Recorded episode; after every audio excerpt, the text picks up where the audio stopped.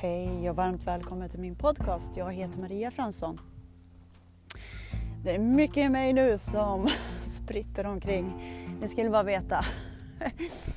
Men ni vet, de här berättelserna som vi är med om, som går på repeat. Jag var med om en upplevelse. Den var mycket spännande. Och den har gått på repeat. Tills jag har känt och pratat med mig själv. Varit med mig själv, tröstat mig själv i den här upplevelsen. Jag gjorde det inte direkt på plats, utan jag var med om en händelse på en camping faktiskt. Det var ett gäng fulla människor som vräkte ur sig så mycket. Det är så sorgligt. Men då råkade jag vara den som jag sa så här till dem. Jag satte mig. Det här var mycket ledsna människor. Jag satte mig med dem. De fick bara kasta ur sig sin frustration. Och jag sa det är lugnt. Jag tar det här, sa jag. Och jag kände hur mitt hjärta banka och klanka. Alltså det var helt otroligt. Men jag bara satt kvar. Det var 3 människor för att vi hade gått iväg och lämnat hundarna i husbilen. Och vi gick fram och tillbaka. Vi turades om att kolla hundarna. Ja, typ en gång i halvtimmen.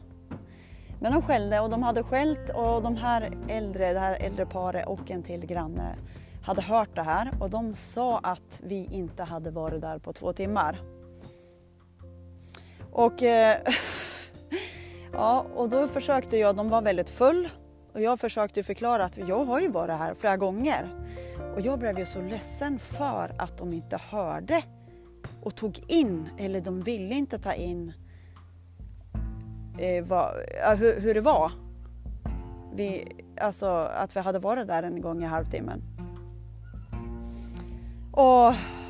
Och det var allt möjligt de räkte ur sig. Det var att jag var en... frun där, hon sa att hon hade nog sett vad jag var för någon yogaknäppis.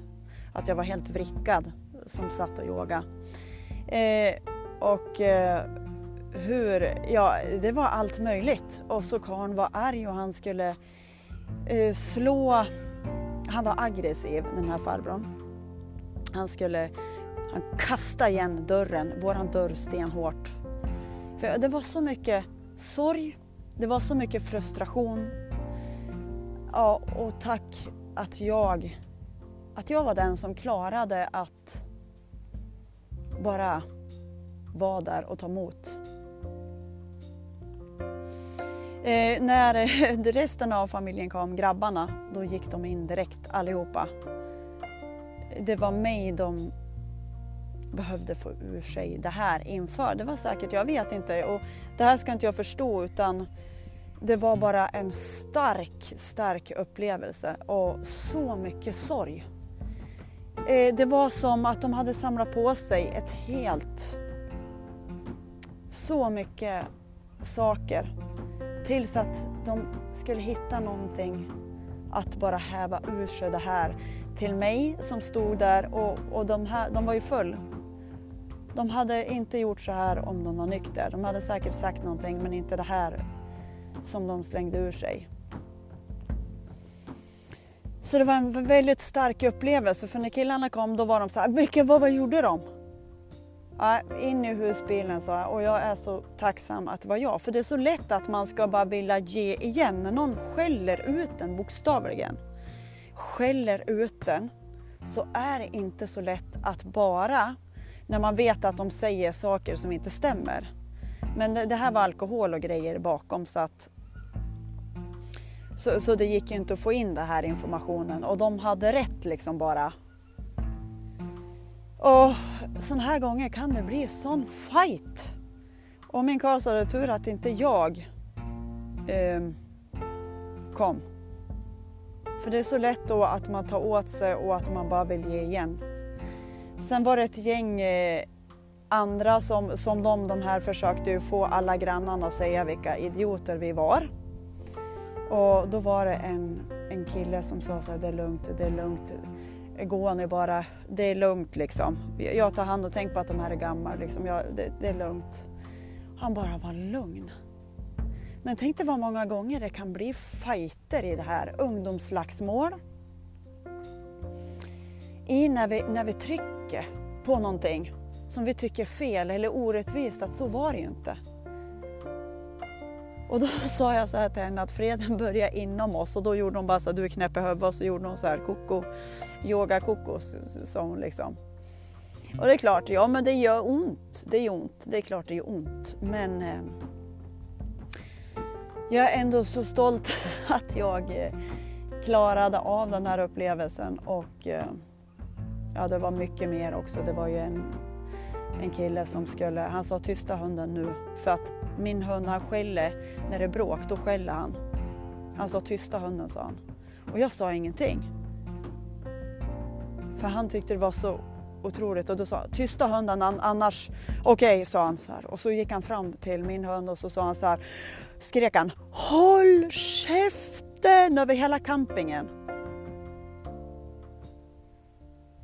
Ja, det var liksom så starka upplevelser. Jag vet inte vad det här väcker inom dig, men jag skulle göra en podcast om det här.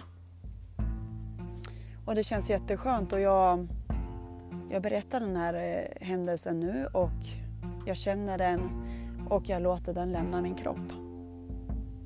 Och jag behöver inte förstå den, och jag vet att folk är snälla, det är bara så mycket sorg och rädsla och ilska som vi har instoppat, innan gömt, som vi inte är medvetna om, även jag.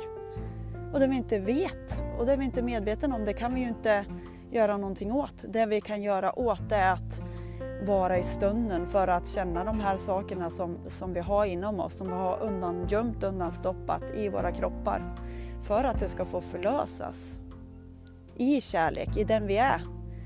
Ren kärlek är vi. Oändliga. Fantastiska människor är alla.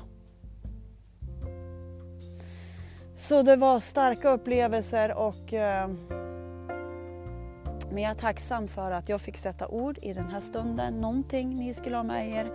Och för det är det här också, att det är egentligen, vi kan inte, när vi skäller ut andra med det vi har inombords, vi vet ju inte hur vi ska göra med det här. Och allra helst inte när vi har druckit. Och det är det här jag brinner för. För också, jag ballar ur ibland. Jag också på mina barn. Jag är en människa. Jag kan bli vansinnigt förbannad. Men då säger jag förlåt sen.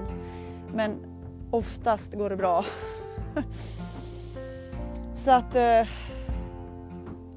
vi går in i vårat hus och känner vad som känns. Och vi är kärleken till allt det här undanstoppade som ingen har kunnat trösta oss i. Och du är fantastisk, och du är helt, ja, vi är alla helt unika. Vi är så fina människor egentligen. Men nu har det hänt, och nu är det släppt. Ha en fantastisk dag. Hej då!